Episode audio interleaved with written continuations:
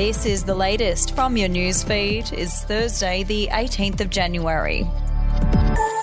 The driver who allegedly caused the crash that killed an Adelaide family is an Italian honeymooner and part time international travel blogger whose new wife was also injured on impact.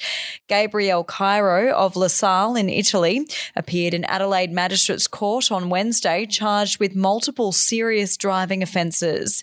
The 28 year old, who the court heard speaks very little English, has yet to enter a plea to allegations he caused the deaths of Cynthia, John, and Jacqueline Clark by dangerous driving at Everard Central in November last year.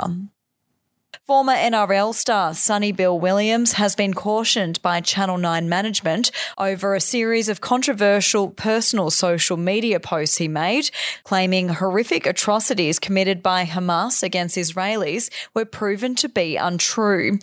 The former rugby league, rugby union, and boxing star turned commentator had already landed in hot water over a series of inflammatory postings about the current conflict, promoting claims the rape of women was a hoax and casting doubt on the horrific treatment of hostages.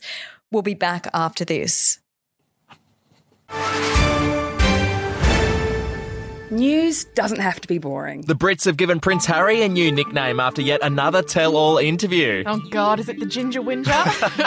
Let the team at news.com.au get you up to speed each day with their podcast, From the Newsroom. a couple were busted joining the Mile High Club. Well, I guess they can't fly Virgin anymore. Politics, sport, red carpets, royals. Get all the goss in just a few minutes. Follow From the Newsroom wherever you get your podcast from.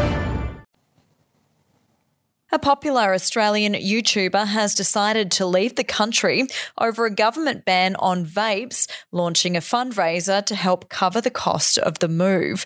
Samuel Parsons, better known online as the Vaping Bogan, posted a video to his 185,000 subscribers yesterday announcing his imminent departure. And the morning after a fictitious night at the Iowa caucuses, Donald Trump was back in a New York courtroom for the selection of a jury that must decide how much he owes a woman who accused him of rape.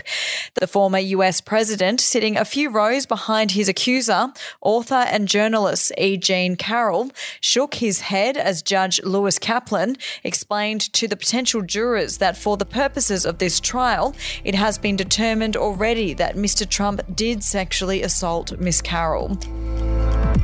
We'll have an update to your newsfeed tomorrow.